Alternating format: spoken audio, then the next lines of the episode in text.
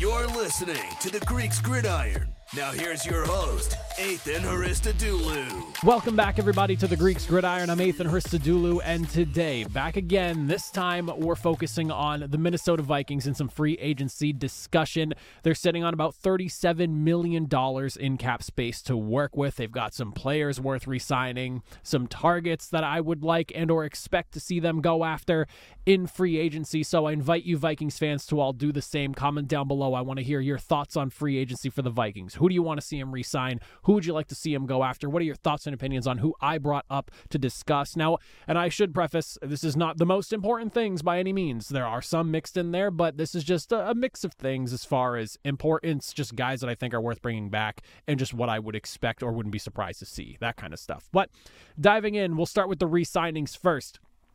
First guy that I got to talk about here. This one is one of those all important re signings, and I, I just. I, I would be not surprised, but just kind of dumbfounded if I see the Minnesota Vikings let edge rusher Danielle Hunter walk. I understand the number to keep him is probably going to be pretty high. Spotrac has it estimated at about 20 million per year, but in 2023, having a career season, 83 tackles, 23 for a loss, 16 and a half sacks, 41 pressures, this one seems like an absolute no brainer to me, especially when it comes to guys on the defensive line. They tend to last a little bit longer. They can play into their early 30s and still be really effective. And letting Hunter walk is just not the answer. Not for this Vikings defense, in my opinion. Coming off that career year, you have to bring him back. You cannot let him walk and then go continue to do what he did throughout the basic, basically the majority of his time in Minnesota elsewhere. There's no reason not to re-sign him other than, oh, it's going to cost a lot of money in the NFL, a multi billion dollar industry where we just saw the cap jump $30 million, makes that far more feasible to bring back Danielle Hunter and also be able to retain and grab some other guys as well. If I am Minnesota, three, maybe four year deal if you want to really lock it up and push that cap number down, which it's probably going to continue to balloon. And that's something that I don't think a lot of people are realizing here. The cap jumped 30 million this year. It might jump another 30, hell, even more next year. There are a lot of dollars coming into the NFL with some of their TV deals they recently signed. And so if you're signing on a three or four year deal and just kind of kicking that can down the road a little bit with a guy like Danielle Hunter, I think it's going to pay dividends in the long run for you. Keep Hunter in Minnesota. That's where I stand on that one. The second player I'm going to bring up here, and this one probably not as high on the priority list as some other guys, but somebody that I do think is worth keeping around here, and that's going to be left guard Dalton Risner. I have his AAV estimate something along the lines of probably about three to five million per year, give or take. In 2023, zero penalties, PFF. They have him listed for zero sacks allowed. A really good year for the guard as far as pass blocking is concerned. Now he does have some struggles in the run game, and that is something something that you have to consider when making this re signing here. But he has expressed interest in wanting to stay in Minnesota, which leads me to believe that keeping him around for maybe another year or two is probably easier than it would be re signing someone else. So, with that in mind, if both sides do want to see this relationship continue, I think it's an easy lock. And again, at three to five million per year, if it's a one, two year deal, something like that, I think it makes a lot of sense to me. He fit the mold really well in Minnesota. And even if you do wind up re signing him, say to that three to five million deal, and then you ultimately draft somebody who maybe outplays him that just winds up being a more well-rounded player than he is, whatever it may be, you're not kicking yourself in the ass for signing a guy like Risner on a three to five million dollar deal. You know, like you don't feel too bad about it. The deal again is a one or two year deal. You move on from him next year, he winds up being really good depth the rest of the season. Like, oh well, you know, a, a three to five million dollar one or two year deal seems very feasible to just keep continuity on the offensive line going forward. And then the third guy that I have highlighted here, this will be my last one for the re signings. I am looking at the opposite side of Danielle Hunter, and that is going to be edge rusher DJ Wonnum, who esti- estimates I would probably put something along the lines of like 10 to 13 million dollars per year. I think when I look at him, he is like the Robin to the Batman that is Danielle Hunter, and I think is very much worth keeping around for the stretch run remaining time that you have with Hunter on the roster. With 62 tackles, seven tackles for a loss, eight sacks, and 21 pressures, I think he did an excellent job as a pairing with Hunter on the opposite end. They notched 24 and a half sacks and 62 pressures together. The real issue is not the edges of this defensive line. It's honestly been just the lack of pressure you generate from the interior. So I feel like keeping these two guys around makes a lot of sense. Not to mention that you paid Marcus Davenport $13 million this past offseason on a one year deal to come in and get beat out by Wonnum. And maybe that was because you weren't quite sure what you were going to get out of him, but in a prove it year, got to get it done type of season won't improve his value. And I think that you can kind of, you know, wash your hands of Marcus Davenport. Didn't end up working out, wasn't working out in New Orleans, and obviously didn't work out here in Minnesota. You keep the pairing of Hunter and Wonnum around, and I think you have a really strong pass rush for the foreseeable future. And honestly, I think they just continue to flourish as a duo together, especially if you can improve the interior of the defensive line. Now, beyond the re signings, some positional targets that I have in mind here for the Minnesota Vikings, as I just referenced here, I'll start it off the interior of the defensive line. With all that talk that I had about the edges of that D line, I do think the interior does need some work. Harrison Phillips and Jonathan Bullard combined for only five sacks and 11 pressures. Now, I will say it is worth mentioning that the Vikings were a top 10 unit against the run, and that is something that's worth considering here when you decide whether or not to bring Bullard back because he is a free agent. However, I wouldn't be too shocked to see Bullard allowed to walk so that you could go bring in a guy on the interior that's a little bit more effective when it comes to rushing the passer and getting to the quarterback and creating havoc inside the pocket. I think if you look at guys that could potentially be available, like an Adam Butler from Las Vegas or a Justin Jones from Chicago, these are guys that you're not going to have to break the bank to pay, but they're good guys that can generate pressure. They have five or six sacks per year average, something along those lines. Guys that can just get it done and, you know, collapse the pocket from the inside to help out your two edge rushers who are clearly working really well together. It's just a matter of how much more can we get from this defensive front to maybe help out the secondary that at times seems to to be struggling against the pass, I think seeing something like that happen wouldn't be too surprising.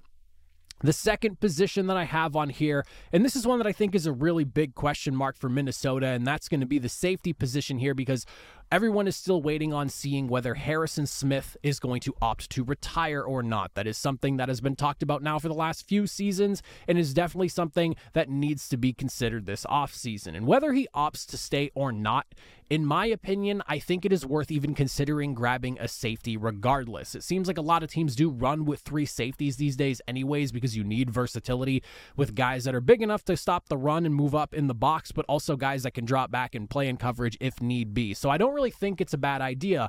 And unfortunately, when you look at the situation with Lewis Cine right now, he's played 10 snaps since being drafted in 2022. 10 snaps.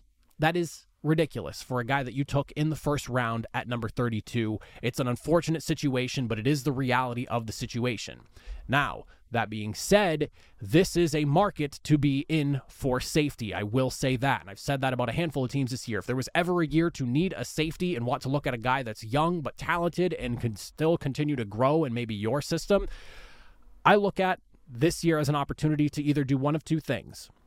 If Harrison Smith winds up just deciding to retire right off into the sunset, that be it. You could opt to go for a veteran option guy, maybe someone like Micah Hyde to try to mitigate that loss for the season and continue to allow Sign to maybe develop within your system, or maybe some of the other guys that you have on there as well, or maybe you opt to draft another guy as well. But a guy like Micah Hyde's not going to break the bank, and I do think it is somebody that maybe isn't like one to one per loss of Harrison Smith to addition with Micah Hyde, but it is somebody that is well respected in the NFL as one of the better safeties and was in one of the better tandems in the NFL between him and Poyer. So it is something worth looking at. If you wanted to go younger, though, you do have guys who can play the position in a similar manner, like someone f- from Tennessee. Terrell Edmunds is a guy that you could potentially work with. PJ Locke from Denver, while they might not be maybe as developed or as you know, at the level that Harrison Smith has been at the last handful of years now as the veteran safety that he has been. They are younger, longer term options that can continue to work in your system in a similar manner that Harrison Smith has. And you need somebody that can literally line up anywhere because that's basically what Smith has done for the last eight, nine years of his career. The guy literally lines up up on the D line in the box as a safety out back. He can line up in corner or in the slot if you need him to for a specific play, whatever the matchup calls for. So you want to look for guys that specifically kind of fit that mold. And I think some of those guys I just mentioned are at least options worth looking at, whether he does retire or not. And if he doesn't retire, you're probably looking at the younger options. If he does retire, maybe you open up the, the gate a little bit more and look at some of the more veteran options to try to mitigate that loss as much as possible. And then the third position and final that I have highlighted here, and this is one that I think definitely needs some work and consideration, is going to be the running back position. The Alexander Mattison experiment I would say went about so so. Fumbles at really inopportune moments. And on top of that, 700 yards rushing on the season. Eh, I don't really think it's going to cut it for a lead back type of guy. And I do think that an upgrade to the running back room is necessary to make this room more competitive and try to get the absolute most out of it. Thankfully, very stacked running back class this free agent period coming up, and there are a lot of guys that you could roll around the idea of. But there's someone that I really, really love the idea of that got an opportunity due to a situation last year and hit it out of the park. And that is going to be running back Zach Moss. I think he would be an excellent fit. He's a guy that can run the football, but he can also catch out of the backfield to be an effective receiver. And it's very clear to me that he deserves an opportunity to be a running back one somewhere. I know in, you know, fantasy land, as somebody who has rooted for the Colts in my life, it would be awesome to see Zach Moss and Jonathan Taylor continue to do their thing in Indianapolis, but I just don't think that it's going to monetarily be able to work because I do think Zach Moss is in line for starting running back money. And I feel like in Minnesota, he could be a really effective guy. Other than that, if you wanted to swing a little bit heavier and spend a little bit more money, if you wanted to go instead of like committee or just, you know, like 60 40, 65 35 split between Moss and maybe Mattison or somebody else, if you opt to move on from Mattison you could target guys like Josh Jacobs or Austin Ekeler. I think Josh Jacobs could be had at a little bit more of an affordable price now that he came back down to earth this past season and had less of a productive year than he did the season prior or someone like Austin Ekeler, who during his career has been very good. And at times I would consider one of the best running backs in the NFL. But within a season that he maybe didn't quite produce as he has in years past, you might be able to get him cheaper this year than you would had this been like one or two years ago. But again, that's just really coming down to how much do you want to spend on the running back room. You'll notice that I did not discuss Kirk Cousins and whether I think the Vikings should keep him around or not. And part of the reason why I didn't discuss Kirk Cousins in this is because I really don't know what to make of the situation. Kirk Cousins has made it clear that he's not really looking to take a discount. He wants to maximize his earning potential, and he has done that through a bulk majority of his career once he started getting paid starter money. And I think he wants to continue doing that. And with my ideas of, you know, re-signing Danielle Hunter and probably paying Wonnum as well, you're investing a lot of money on the defensive line. And I just feel like even with that jump in 30 million in cap space here, on top of all this, you have to worry about paying Justin Jefferson as well. I just don't know if there's enough money to go around to keep a decent portion of your team intact while still paying Kirk Cousins. It almost feels like a necessary evil in allowing Kirk Cousins to walk and going after a rookie quarterback in the draft and maybe signing a veteran, somebody who can at least solidify the mentor role for whoever that is, or at least bridge the gap while that rookie quarterback gets themselves ready. That's kind of the way I'm anticipating things things happening.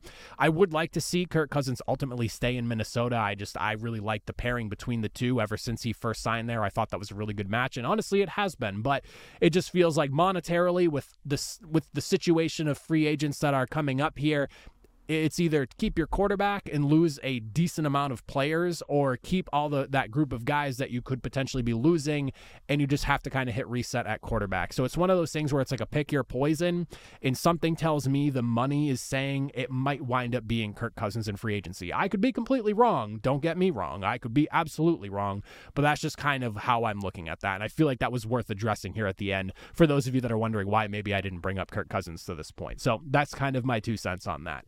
But let me know, Vikings fans, in the comment section down below. What are you guys thinking? What do you want to see from Minnesota? Who do you want to see them keep? Who do you think is worth going after? Where do you need to what holes you need to fill as far as the Vikings are concerned? What are your thoughts on the Kirk Cousins situation? What do you think happens there? I'd love to hear all of that and more. But that is it for me as always. If you took the time to reach the very end, I greatly appreciate it. I'll see you all next time. Have a good one.